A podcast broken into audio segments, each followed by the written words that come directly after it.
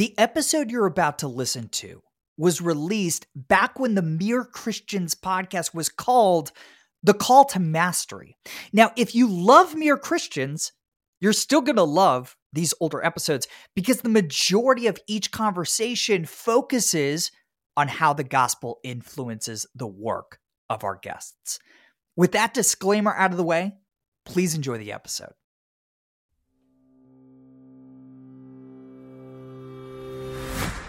Hey, everybody, welcome to the Call to Mastery. I'm Jordan Raynor. This is a podcast for Christians who want to do their most exceptional work for the glory of God and the good of others. Each week, I host a conversation with a Christian who's pursuing world class mastery of their craft. We talk about their path to mastery, their daily habits and routines, and how their faith influences their work. Guys, Today's episode is easily one of my favorites we've ever done. We're talking to my new friend, Chris Carneal. He's the founder and CEO of Booster Enterprises, better known by their brand Boosterthon, these fitness fundraisers that they put on at elementary schools all throughout the United States. Since founding the company 18 years ago, Chris has turned Booster into a behemoth. They've helped schools raise more than $350 million and they've served more than 7 million students. Chris has been recognized as a 40 under 40 entrepreneur by the Atlanta Business Chronicle. He's an exceptional founder. And recently we sat down, we talked about what he's learned in going from a thousand full time employees down to 140 due to the pandemic only to rebuild very quickly to almost 400 employees today.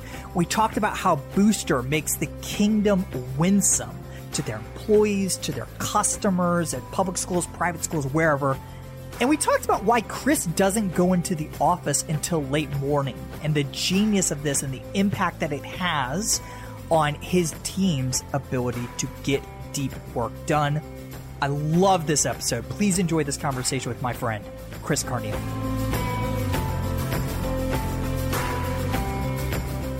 Chris, thanks so much for joining me. Hey, Jordan, thanks for having me. I'm honored to be part. So, this whole thing came about because I was getting a bunch of emails from people who kept saying, Oh, yeah, Chris Carneal like recommended Called to Create to me. And I heard the name and I was like, that sounds really familiar. I look you up on LinkedIn and I'm like, oh yeah, Booster, of course. So First question, softball question, hopefully. I'm curious if you remember who first recommended Called to Create to you. I am such a avid purchaser of great books on Amazon under the categories of vocation, theology, and culture. I think it might have popped up. I'm not exactly sure when you when you released it, but as soon as I saw it, I mean, I, I have about as about as many books on those topics as anybody I know, and yours is absolutely one of my favorites. It is the book I've told many, this is the book I wish I wrote. You just say it better. You have so many incredible stories, the theology in it, the practicality in it. It's like, th- this is it. This is the message I've been preaching. And I hope I live for the past 20 years through our organization. And I just, I love it. So I've, I've read it twice, cover to cover. I've given it away. I might even read it again. That's how much it impacted me. So thank you for your work. You're very kind. And thank you for your work. So I've known a booster for years. And for our listeners who don't know, let's set the table. What does Booster do? Yeah. Well, back in college, I had the idea because I saw a need for elementary school fundraising to be done in a different way. The traditional way of the 60s, 70s, and 80s and 90s was product sales. If any listeners remember, this is me. I loved it. Yeah. I loved it. I was the kid who won all the fundraisers at school selling gift wrap paper. That, yeah. There it is. You're the poster child of the 80s and 90s. That's right. The 90s model of school fundraising. Yes. Sell magazines, sell gift wraps, sell cookie dough, sell you name it. Product sale fundraisers was the traditional way to fundraise. When I was a kid, my dad helped organize in my school through the PE department a fitness fun run. So I participated in a fun run as a kid. He was the booster club president of our school. So he kind of changed it around a little bit. Then fast forward 15 years, I go to college, play college baseball. I'm doing a baseball lesson for a kid one day and just teaching a, an elementary school kid. He says, Coach, before we start, can you buy some magazines? Now, I'm a college student. I'm broke. I'm not really into buying magazines or anything else I can't afford. He doesn't know his target demo. No, he doesn't. Very I well. thought, yeah, this is cool. I remember doing that. That was kind of fun. Are they still doing this? Is this what schools are still doing to raise funds? And the answer was yes. Of the 100,000 elementary schools in America, they all do fundraising one way or another. And at the time, the vast majority, at some point in the year, through some organization, they might be a private school, public school, large, small, urban, rural, rich or poor, there's always a funding gap. And there's direct gives, there's annual funds, there's capital campaigns, there's product sales. The PE department does, the booster club does, the PTA does, the principal does, the admin, the t- you know. So I just thought, man, I remember when I was a kid doing a fun run. So I called my dad, then I called my mom, the longtime educator, 35 year college professor, got her educational thoughts. Growing up in an educational household, that just made sense. I knew how to talk to principals and teachers. And so I started going around asking people, what do you do for fundraiser? And the vast majority said, oh, we sell products through our PTA in the fall. We do a cookie dough sale in wintertime, and in the spring we do a, you know, whatever. So I thought there's got to be a better way. Fun runs make sense. A lot of schools even did fun runs. It wasn't a new concept. I did not invent fun or running, but what we did invent was the idea that an outside organization will organize, promote, distribute, count, collect, host, manage for you. And that was like music to a school's ears. You mean we can focus on education, not on counting quarters?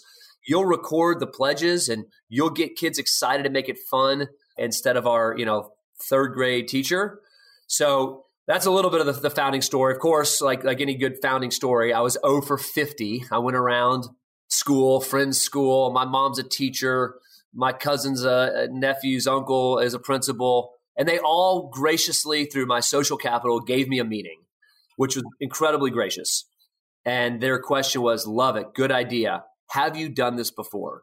No. Yeah, right. But I know it can work. Okay, well, listen, do it once when you have the first Give one. Me, I don't want to be your guinea pig. I'd love to try it, but I can't be your first. This is our kids and our parents' money, the two things they care about most their kids and their money. So, well, I had one school, Shades Mountain Christian School, our first one in Birmingham, Alabama, right outside of Oak Mountain. Shades Mountain Christian said, hey, let's try it. I had to guarantee them what at the time was a huge sum of money for me. $3,500. That was my guarantee because the coach said, Look, I got three other fundraisers. We're each going to raise a thousand, twelve hundred. You got to guarantee me thirty five hundred dollars. What I was doing at the time though was guaranteeing my honeymoon money. I didn't tell my now wife of 18 and a half years, but I said, you know, there's the moment that the entrepreneur's got to say, let's go for it. Put your money where your you mouth is. You got to bet the farm. So I did it. The school was delighted, but I was shocked that the school profited 21,000, not the 3,500 they wanted. So then they called back again the next year. Another school heard about it, and then it all of a sudden started to take on a life of its own. So years ago, I ran a venture that sold to government, right? That sold to municipalities. And man, selling to public entities, whether it's, you know, the city of Philadelphia or an individual public school, that's tough. Yes. Notoriously tough how did you land those first customers? Was the strategy, okay, go to the private schools where the decision making power is easier, and then as we gain traction, go into public schools? Like, what was the You're strategy? giving me too much credit. I don't think I knew what the word strategy was for a few years. I was a religion major at Samford University. I wanted to change the world. I ended up getting married after college and moving to Louisville, Kentucky to go to seminary for three years. My eventual future plan was to move back home to South Florida and start a church. So I've never had a business class. I don't want to jinx it, so I, I don't intend to. I've read a million business books though, and I devour wisdom mentors, conferences, podcasts like yours to learn all I can. But I did have a few contacts and friends and relationships at private schools. So that was the first place I started. But very quickly that led to public schools. You know, we still to this day, and in 2019, we served about 4,000 schools just that school year nationwide, served schools in all 50 states. We've run the program 25, 24,000 times. Still to this day, we've never sold more than one school at a time. We Wow. ha- either have a contact. so you don't do districts? No, we, we'd love to, but you know, it's part of the autonomy of the American education system. Is the districts Yeah. even will push it down to the local level and say, you decide what's best for your school. we, I mean, we've met with some charter school associations, and you can sometimes start a conversation there, and they'll say, "Hey, sounds great. You know, let, let me send an, an email." But the decision making is usually not usually for us exclusively made on the local school level, which I think I think is great. They know what's best for their students, their community. Now it's very time consuming on our behalf Oh yeah, I was going to say from a business model perspective, that's frustrating. Yeah, but, it, but, it's also it. a, a, good barrier to entry for competition as well. So good, good luck, crisscross the country like I have for the last twenty years. Exactly. And speaking of barriers to entry, you guys created quite a significant one. Give us an idea of the scale of Booster pre-COVID, because obviously everyone's listening right now, be like, "Oh my gosh, these guys are doing events at school. What what in the world does the business look like today?" But what did it look like pre-COVID? the word event means a little bit different meaning today than it did six months, nine months ago. We raised schools $350 million over the course of the organization the past 18 years, 17 years. Served schools in all 50 states, about 4,000 clients, a team of about 1,000 full time team members all over the country, a home office right here in metro Atlanta, Georgia, about 150 support system and team, distribution, tech team, marketing team and all the major business functions that once upon a time didn't exist or or I did them all to a very mediocre degree and then said this person's better at sales, operations, logistics, finance, up and down the line, tech and hired someone better than me and then let them run with it. So, you know, it sounds easy. Kids run in a circle and they get pledges as opposed to selling a product, but there are so many nuances to make it really really excellent, which is what I'm called to create an excellent event, product, service that ultimately glorifies God, serves the purpose, creates a great reputation and brand, serves the community. And so to do it well with, again, the two things people care about most, their kids and their money, we make sure we're excellent in, in, in every way. So it's, it's very challenging to scale. You know, we have 130 box trucks, for example, and every box truck has in it, you know, eight speakers, full sound system, tunnel, tents, wind feathers, tables, cones, you know, and you, are missing one plug for one speaker, all of a sudden the uh, the program looks pretty mediocre. So it's it's got to be excellent. I love it. I love the commitment to to exceptional work. So March comes around. I think we're going to release this episode in early 2021. It's looking like so. March 2020 rolls around. COVID hits. What happens to the business and bring us up? Oh man, you just gave me a little PTSD just even asking the question. This has been without a doubt the most challenging season of my life. There's been a few challenging personal moments in my life, but I've had a really great, blessed life in so many ways. But as a founder, as an entrepreneur, what happens professionally happens personally inside my heart, my mind, my soul. You know, I'm the founder, so I have referred to Booster, and people kind of look at me like I'm joking, but I, am not. As this is my firstborn child. My wife and I have been married almost 19 years. We have four amazing kids 16, 13, 10, and 7. Booster is 19. Booster represents the people that used to work with us, currently work with us, will work with us. It's a living, breathing organization. It's people centric. I'm as relational, extroverted, cultural centric as they come. That's my calling. Again, I thought I would be a pastor because I love people, wanted to make a difference. I wanted to change the world. By God's grace, He led me to see that through commerce and business, I actually could exercise more of my gifts and, at least for the gifts he's given me, make a, a greater difference missionally in the world. So I love it every day. But seeing something you created instantly, March the 13th, Friday, come to a dead stop. And then for the next 173 days of zero revenue. And then the next 70 days of minimal, but not really survivable revenue, not quite sustainable then to today, December 1st, okay, we think we have a plan forward. We have survived this season. I've said the phrase many times to entrepreneurs and those listening, you'll know you're an entrepreneur if you nod along. It could all be gone tomorrow. And I've said that and we know it, but I've never but we you know we, we plan we manage we do risk assessments and what could happen and you know well one state well we're diversified in 50 states one service level we have four service levels you know, we have redundancies on redundancies of backup servers. We have extra sounds that, like we can adapt, we can overcome. Never in a million years could I have imagined a worldwide pandemic that would shut down every elementary school in the United States of America pretty much overnight.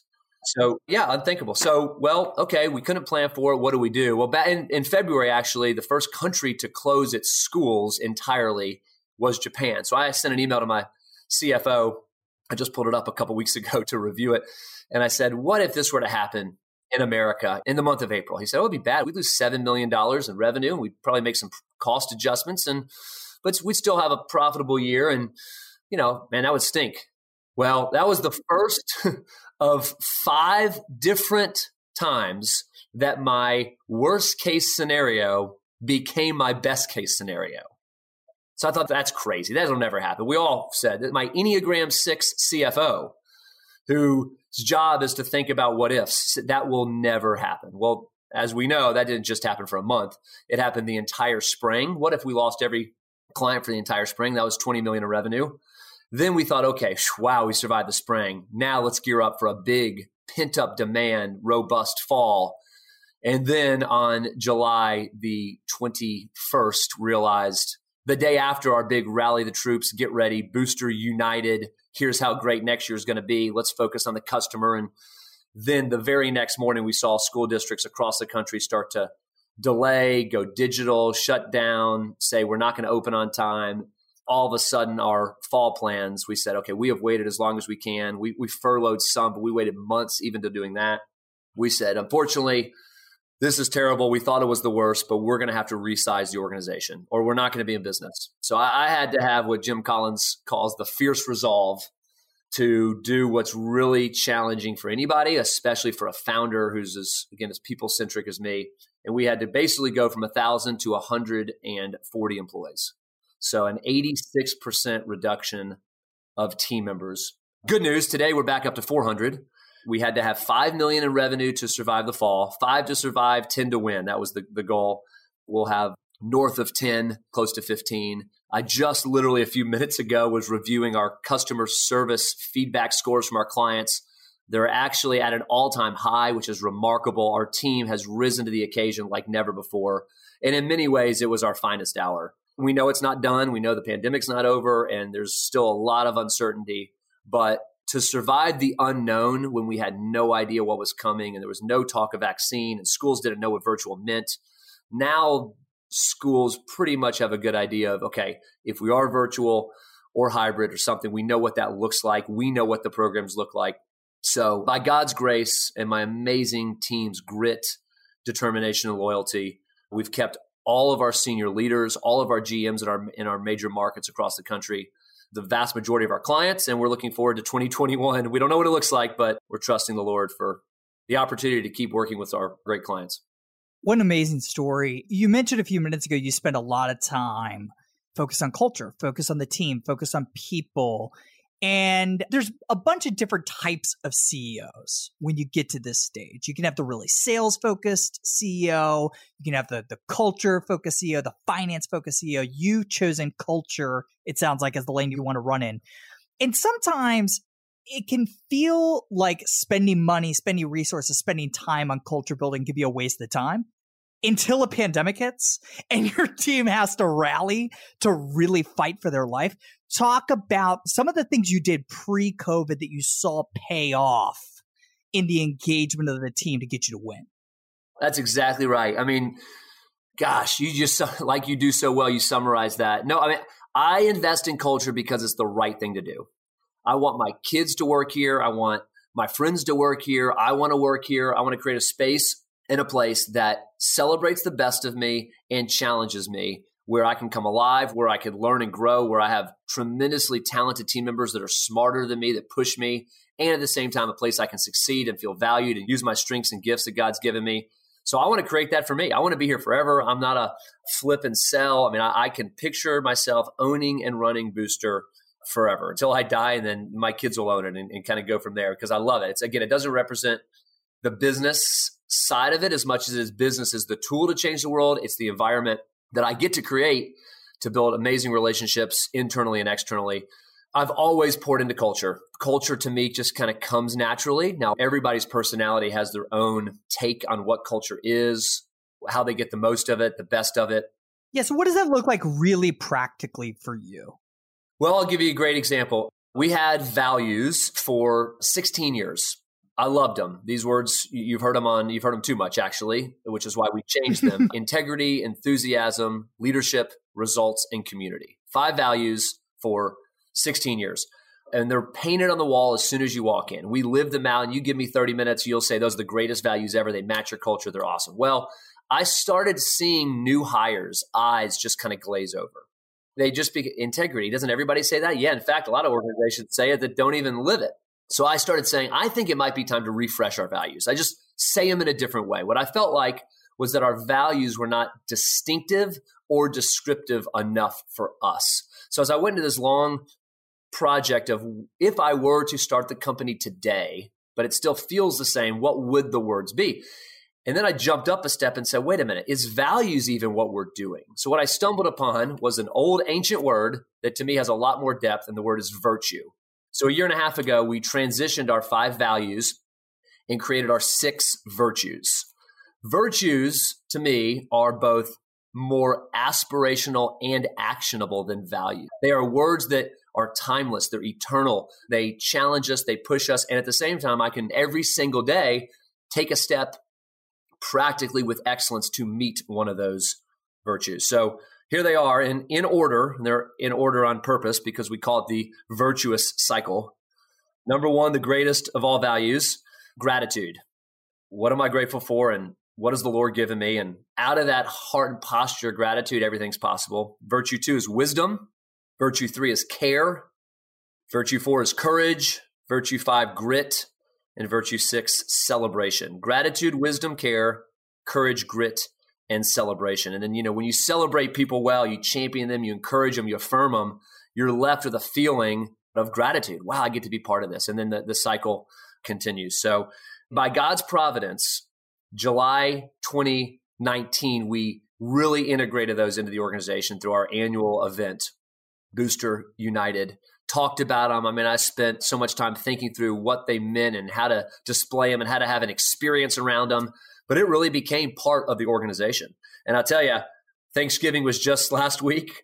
Uh, none of us have ever felt more gratitude than we do this year, even though we've lost a lot. I feel like I've grown so much in wisdom because I've had to rely on the Lord, not my own strength. Our team that's still here feels cared for. Our clients I know feel cared for because we've worked so hard for them.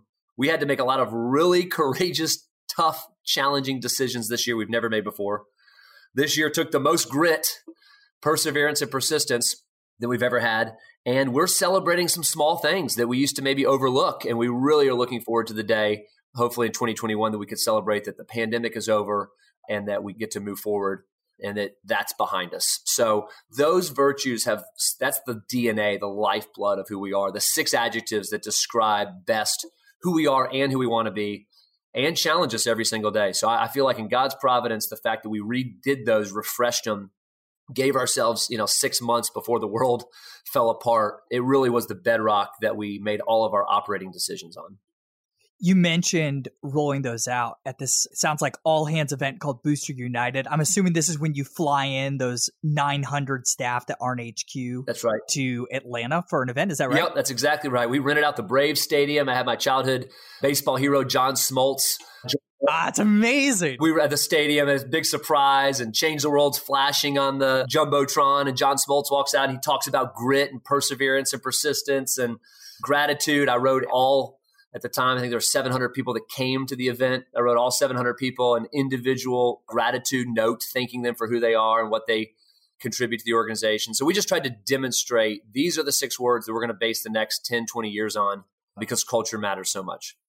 Yeah, so those thank you notes are a really good example of investing in culture, but so is that event. I mean, you guys have 900 staff in the field that's expensive. Yeah. To get everybody to Atlanta. I, I, bet a lot of people told you that's crazy as more business leaders are thinking about how do we engage remote teams.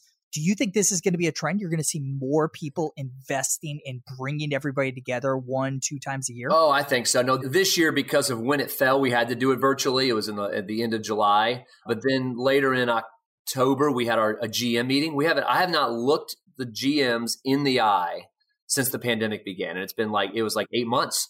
So, I mean, it was very low key and not nearly as uh, expensive as the past. And we were literally cooking burgers on the grill at my house and sitting around my fire pit in my backyard while I cried and thanked them and prayed together. said, I just want to look you in the eye and say thank you for sticking with me. And there is something about in person. I definitely think there's a little bit of the Zoom world that will continue that'll add so much more efficiency to our lives. But the depth and richness of relationships, I think we're also saying, man, I, I got to see someone in person to give him a hug and to look him in the eye. So I think I think there's a balance no, I, between the two. I agree. So culture really is just a reflection of, of people. So you got to get really good at hiring. It's a it's a topic I'm really passionate about as a founder. And from my perspective, and again, I don't know Booster super well, but just through you know perusing the website, perusing the careers page, you guys sell prospective hires more than most companies do. Your program leader, yep, that's exactly right. Stuff is a good example yeah. of this, right? It's all about the page is all about leveling up your leadership. It's pitching the job yep. as this professional growth experience. And that's a different mindset than most employers. I think a lot of employers take this posture consciously or subconsciously of like, we have something valuable to offer you. Booster, it seems like takes the opposite approach of like talent, A plus talent has something valuable to offer us. Am I reading that right? And can you talk a little bit about that? You're 100% correct. I mean, do we have something to offer the team members? Of course. But beyond a paycheck, yes. Leader development, uh, I would say the greatest culture in the world. Come here. You know, we, we take a 22 year old that graduates. And when they go home for Christmas break five months later, they look around, their friends are like, Have you been working at that company for five years? Because you've matured as a leader. You know yourself, you know others, you're leading yourself, you're leading others. You have so many, like, so much new language you're speaking and your discipline, your virtues. So there's no doubt we're, we're and that's that's our goal. I, w- I want to add more value than I take, but at the same time, our product is our people, regardless of the service level. I mean, anyone can get well, not quite, but to get kids to run in a circle, it doesn't sound that complicated. But to put on a seamless campaign event for a school where they have twenty, thirty, forty thousand dollars that they wouldn't have had to do it in a week and a half, but to encourage the teachers, the staff, the faculty, the parents to build the community. It takes a remarkable values, virtues centered leader that's selfless, that cares for others, that can host an experience, whether it's live or digital, that's incredibly adaptive and intuitive. Every single school that we work with, it might look the same on the outside, but the more we know their school culture and the uniqueness of the school and the principals, leadership, and their philosophies and their values, the more we can craft the program to where we want to feel like family at the school because we want to keep a client for 10, 20 years. So we want team members to know and see their value and to feel it. And they work incredibly hard. They get summers off to a large degree and a good Christmas break, but we're up early and up late serving clients. So we want them to feel our gratitude towards them. Speaking of up early, up late, what does a typical day look like for you, Chris? This is an odd year for typical, but a typical day is a 4:37 a.m. alarm. 4:37. Please explain. Well, I can hit snooze once, which yeah. feels good.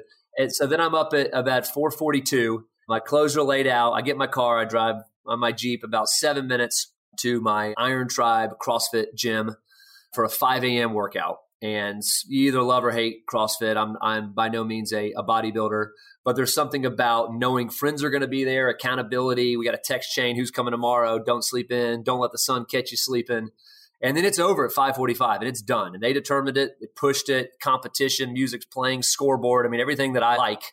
And it's 5:45. And then usually I'll run to Starbucks or Waffle House for about an hour and get an hour of alone time, which is not my nature, but I know how needed it is for me just to get my mind right, read scripture, read. Uh, there's I usually bring in either the book of the Bible I'm, I'm reading plus two books, and I'll read five or ten pages of each then I'll look at my calendar of the day and pray through it. I'll look at my top priorities on my action list of the day. I'll delegate some. I'll reprioritize them. I'll, then I'll probably send 10 or 20 emails. Then I'll usually work on one one project, whatever it is, for 10 or 15 minutes. Then I'm home, help get the kids ready for school. I like to be the dad reading the paper. I love it. 7 a.m., I'm there with a cup of coffee and reading the paper from 7 to 8, take them to school. Then I'll I'll also this is the last couple years. I will then after I take them to school, I'll stay home from about eight thirty to ten. I've learned that my energy is exciting and highly disruptive. so when I come in the office with big ideas at eight thirty, everyone's like, "I haven't executed what you talked about yesterday. You were yes. just dreaming then." So I've learned if I can stay away for about an hour and a half, let everyone get their feet underneath them, it also helps me work a little bit more. So that I learned a lot of that from. Um, I've always had that instinct. I am not a morning person. I don't like mornings. But Laura Vanderkam, we had her speak at an event once, wrote what the most successful people do before breakfast. And not not exclusively, but the vast majority of people that get a lot done do it early. And they use their best energy first on the big rocks. And so I've for about eight years, really all my 30s, I just turned 40, all my 30s, I just started using that strategy of just shifting when I do things. And I, I feel like I get more done by noon than most people do in a, in a full day just because I've done the big stuff first. I love it. What time do you go to bed?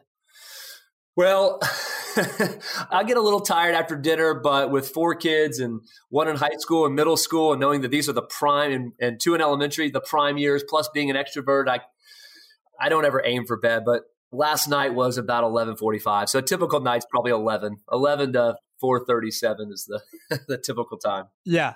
So, Chris, you know this podcast, my work, all about how the gospel of Jesus Christ shapes our work. Since you've been recommending Called to Create to others and thinking about these ideas for many years before that book, I got to ask, like, what about this message really fires you up? Like, how do you think about this at the highest level? Faith and work, very broad question for you specifically at Booster. Gosh, what a great question. I wish we had an hour just to talk through this literally for 20 years. I mean, I remember sitting at the Samford University lunch table, pounding the table saying, we, with the people in this room, we can change the world. Just meeting new, incredible people. It was a, really a 15 year journey for me. Growing up Southern Baptist, religion major, seminary student, I thought the only way, not just the best way, the only way to really change the world, glorify God, was being a missionary overseas, being a pastor of a church, either way, working for a nonprofit and I had an attorney dad. Very common belief. Yes, and you know, I man, I feel like we're close to ending that dichotomy and that wrong theology. I read in scripture, I saw Paul, I saw what people were doing. I thought about, wait a minute, this is the idea of nonprofits. Even that is a fairly modern concept. But I, it took me meeting people that were actually doing it, people that I wanted to be like, that were changing the world, that were super missional and generous and kind and gospel center, but I had to see them doing it through their vocation. So when I moved to Atlanta in, in 05, about three years later, through an event I was hosting, I had an amazing life changing opportunity that God sovereignly orchestrated where I, I was hosting Dan Cathy, the uh, son of the founder and CEO of Chick fil A, at an event. And it went great. And his PR person said, Hey, Dan's got another event next week in Dallas. Can you and a couple team members come out and host him in Dallas. I said, sure, I got a team in Dallas. So I called them and we kind of rolled out the red carpet and hosted and sound equipment and three days, 20 different events. Well, for about five years, once a quarter, I'd go with Dan to a, a city and kind of host him. And watching Dan live his life missionally through his vocation to me was like, that's it. I saw it. I get it. He's not making a distinction. There's not a difference between Sunday and Monday. There's not a difference between the person at his church or the person at his employment or the person in the in the taxi with him. I mean, he is missionally living out his calling and he's using the business as a platform to create human flourishing. So he he has been and is still a mentor of mine, but a hero in so many ways because I got to see it firsthand. Hmm. He's such a great example. I talk about Chick fil A frequently in the books and in everything. So you keep talking about change of the world. And as Christ followers, we're called to change the world to make it look like the kingdom, right? Until the kingdom is here on earth as it is in heaven. How does Booster contribute to that? Man, yeah, I mean the human flourishing. Not not every team member is a believer by any means, and as we've grown, I've had to navigate. Of course, I, you know, bring your whole person to work, and this is who yeah. I am. But I don't I don't assume that maybe because you look like me or because you work for me that you believe the same way I do. And we work with public and private schools, but the majority public schools. So we have a values centered content piece. It's very strong in character building, but they're universal truths. They're not Bible verse. We're not walking into public schools posting Bible verses. I view the impact I can make to change the world as really, really twofold internally and externally. Externally, $350 million towards schools raised for funds. We think in five years that number is going to hit a billion. And, that, and we now see the needs of schools. So just raising the funds is significant. But how we do it, the heart, the generosity, the virtues, the kindness, the care, responsiveness. I mean, customer service is the ultimate way. I saw you had Horst Schulze on yeah, online yeah. about a year ago. He was a former board member of ours. You know, customer service, looking people in the eye, doing the golden rule, doing unto others. It just gets people's attention. Excellence and care capture people's attention like never before. I think now more as we get post pandemic, people are going to be so used to automation and digitization that an actual human interaction authentically will just really get people's attention. But I've always viewed my greatest passion, our greatest contribution is the young team members we hire. If they can drink the booster Kool Aid, which is really just virtuous leadership, being for each other, expecting the most from each other, challenging one another, affirming one another, speaking words of encouragement and affirmation into their lives, writing people thank you notes, challenging us to work hard and be excellent, be customer centric. That you might be with us for a year, for 10 years, you leave, you go on to your next career. I mean, one of the greatest compliments I can get is what did you do to create or transform or give tools to this team member? They're in our organization and they're just killing it. I can't believe it. They're only, you know, 26 years old. What's funny is a big prayer of mine this time last year, pre pandemic, was I'm about to turn 40. Lord, how do you want to multiply, not just add, multiply booster culture? That was my prayer. And I thought it was going to be maybe podcasts or books or speaking engagements. And some of that's happening and, and might come. But it was not the way I wrote the story, but 800 team members left our company in the past six months. Yeah. And yeah. it was very painful. But the multiplication of that, the stories I'm hearing now of thank yous from people I've never met. This is an incredible, and it's not, I didn't do it. I, I created the space for it. I'm actually a recipient of this culture. I love it. It's, it is greatly growing me every single day. But that's an example of God answering a prayer, not in the way I wanted it, but in a way that ultimately was for his glory and to change the world. It's interesting to think about how leading a venture with these values that are rooted in theology, but not explicitly so to every member of the team, conforms each team member to the image of Christ, whether or not they know it, right? You yeah. are, you're expecting people to live to a certain set of values, which is making them more like Christ, right? That that's, it's an interesting way to think about discipleship, right? In a for profit 2020 company, I have 10 Bible verses. I mean, literally have them that go for each of our virtues. But I'm not talking about the verses. I'm talking about growing in wisdom. That means humility. That means taking a notebook. Here's your booster notebook. You know, are you a learner? To be a leader, you need to be a learner. Do you take notes? Do you listen to podcasts? We have stretch assignments. We have challenges. You know, how many books can you read over the break? I mean, we're always channeling through the virtues ultimately for the individual's good and then for the, the good of the community that they live in. Yeah, and by the way, going back to the really practical external impact you guys have in connecting boosters work to God's work, what you guys do helping schools raise money is one of the most practical examples I've seen of loving your neighbor as yourself. Students shouldn't go without supplies, right? Like this just shouldn't be a thing. My sister-in-law, she's a teacher at a Title I school, and you know, she makes no money. She shouldn't have to spend money out of her own pocket on pencils. It's crazy. It's a piece it's a broken part of creation. That's that right. God is using you and your team mm, to, to redeem. Or redeem. That's exactly right. Yeah, the average, yeah, I could go on for, for days, but the average teacher spends $655 of their own money right, for, for basic stuff. Schools need That's insane. And, and we come alongside and, and through all of our millions of incredibly generous donors throughout the country, we just try to create campaigns that are easy to give with a compelling reason that helps students, schools, and communities. I've been talking with some other Christian founders lately about something I want to get your take on, right? So you have this massive vision for Boosterthon, right? And I think as entrepreneurs, you know, God gives us these massive visions for what our ventures can become, but there's always a gap, always, between that future vision and present reality, right? And if we're not careful, I've noticed this in myself, I can grow discontent and ungrateful and even angry at myself, at others, at God for not being further along than we are in that gap. So, two questions. One, have you experienced this? And two, how do you work in that gap between future and present in a God honoring way? Oh, man. Yes, I think every type A leader listening to this, founder, leader, CEO, entrepreneur, is saying, of course, there's frustrations. In the four part gospel right now, creation, fall, redemption, restoration. You know, until we return to the garden, the thorns and thistles, they drive us crazy. And God has also equipped us to work the garden and to restore it and redeem it, but it's not without blood, sweat, and tears. No, I feel it every single day. And I have to check myself and say, my wife is so self aware, and in Enneagram 9, who is a counselor in so many ways and you know ask me questions how does that make you feel? Oh, i haven't thought about that today. I don't know how it makes me feel. I'm just trying to accomplish it. Well hang on. You know so i'm just now i just turned 40 i'm just now starting to realize there's an entirely different level of depth to my heart soul all of these questions that i'm typically in a normal day running too fast to be aware of. So self-awareness is is where it needs to start with me. And then am i pushing and really running hard because I am 100% convinced and called this the right thing to do? Or am I just doing it by default? And often I'm doing it by default.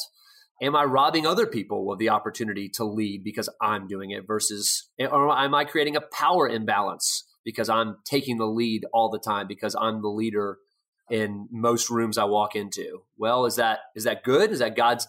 So I, I mean, I, I'll often pray before I walk in the room. Am I called to lead this room? Because I can do it by default. But it's sometimes that's that's not the most redemptive for the room. I'm taking away opportunity from others, or I'm calling attention to myself that doesn't need to be there, or whatever the case might be. Yeah, it's often frustrating when we can't accomplish as much as fast. And at the same time, a book I was given by a, board member that I'm reading through a page a day. It's that good, uh, and I'm you know, 180 pages in. Trusting God by Jerry Bridges, and it is exceptional. So those moments where I don't have to activate and solve is an opportunity for me to trust God and watch Him allow someone else to solve it or it not to be solved and me to sit in uh, the mess for a little bit. So I'm aware that solving everything with excellence immediately is not always the right course of action. So speaking of excellence, my team found a video of you three years ago talking about the company, talking about the company's commitment to excellence. And again, just like any values, it can sound really trite, really standard, right? But I got to imagine there's like a deeper commitment to excellence because of your faith. Is that true? And if so, can you talk about that motivation? A hundred percent. I mean, the, the lazy Christian, to me, should be an oxymoron. I mean, because of what God has given us, because of his perfection, his gifts, because of the way we, through right theology, see the world. We've been created for a short season by him. He's a creator God. He's given us tools, relationships, skills, social capital. And I just think, man, excellence, people just stop short. And there's God, I feel it literally, I feel it in my stomach every day. This could be better. This could be better. I, you know, how do we how do and i think that is an urge to redeem and restore. And i think that's what tending the garden is. Culture right? The, the root word is cultivate. To take something this is andy crouch culture making language but to take something that's here's the here's 10 acres of land. Now let's turn it into something beautiful. I couldn't plow or plant with anybody at all. I have no horticulture in me but the idea of taking a blank canvas of an idea and turning it into a business and employing people and giving opportunity and seeing clients' eyes light up. Oh man, I mean the the, the delight and really the the shadowlands of the kingdom to see someone say they went above and beyond. Right? It's that you see it every time, and it's the example I'm sure you've used a million times. But the my pleasure at the Chick Fil A drive-through. Yeah.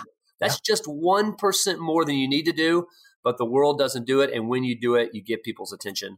And you know what? It's fulfilling for you. It's more joyful for you to be excellent and to go above and beyond, to think about the other person and their next step and to solve and serve is the most joyful thing you can do. Very well said. Three quick questions we wrap up every conversation with. Number one, which books are you recommending or gifting most frequently these days? Well, I told you earlier, I've probably given away 50 of Called to Create. So listen to the podcast and you have about Jordan's book, buy a few of them. Great Christmas gift. Of course, every good endeavor just was amazing. Trusting God that I just mentioned, any Andy Crouch book. But if you haven't read Culture Making, that was his 2008. It was one of his first. So great. You know what I'm reading right now that I, I can't believe I've never read it. I mean, I went to seminary, I have a master's in theology, and I've never read it until right now Augustine's City of God. Yeah. We've all heard of, and most of us have read Confessions. Yeah. But City of God in this season of 2020 and pandemic, what kingdom, what does it look like? Where is our citizenship? and how do we navigate the already and not yet? And what foot is is our life in? Which kingdom? So those are books i, I read recommend and give away. That's great. And you guys can find those as always at jordanraynor.com slash bookshelf. All right chris what one person i'll let you hook. You can name multiple if you want but who would you most like to hear on this podcast talking about how the gospel influences their work? Yeah well i mentioned him earlier. I'd love to hear dan cathy all right, get Dan on. I'm putting right. that. I'm putting the ball in your court I'll there. Yeah. Okay, I got right, great. His right hand man, Tim Tassopoulos, is a mentor. Yeah, sure. Well. He, Tim is excellent, amazing, and you know having them back to back talking about CEO and president roles. Oh, that'd be awesome. And we already had Dee Ann Turner on. Dee Ann's she's amazing. She's a good friend, and she is absolutely incredible. A Chick Fil A board member who's also a board member of ours, and she's one of my mentors, and she is so generous and an incredible friend. We were friends for ten years. Cheryl Bachelder, yeah, uh, former CEO of Popeyes Chicken she is just the smartest person in every room and so kind and gracious. She's amazing. She wrote a great book called Dare to Serve. I'd love to hear those. Those are good answers. All right, let's make it happen. All right, last question. One piece of advice. You've given a lot, but one piece of advice to leave this audience with. A lot of them entrepreneurs, some of them not, but what they share is a deep commitment to masterful work for the glory of God and the good of others. What do you want to leave them with?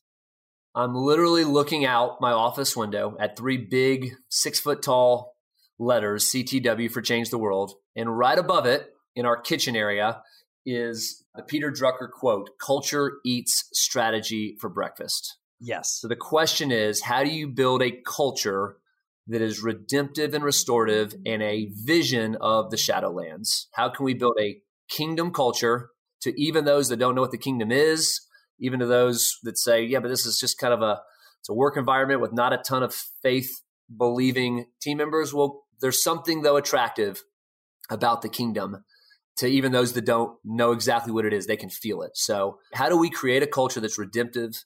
And you know what? We get that right. We attract the best talent. We unleash their talent. Not only is it the right thing to do and it's kingdom building, it also will be great for business and get people's attention.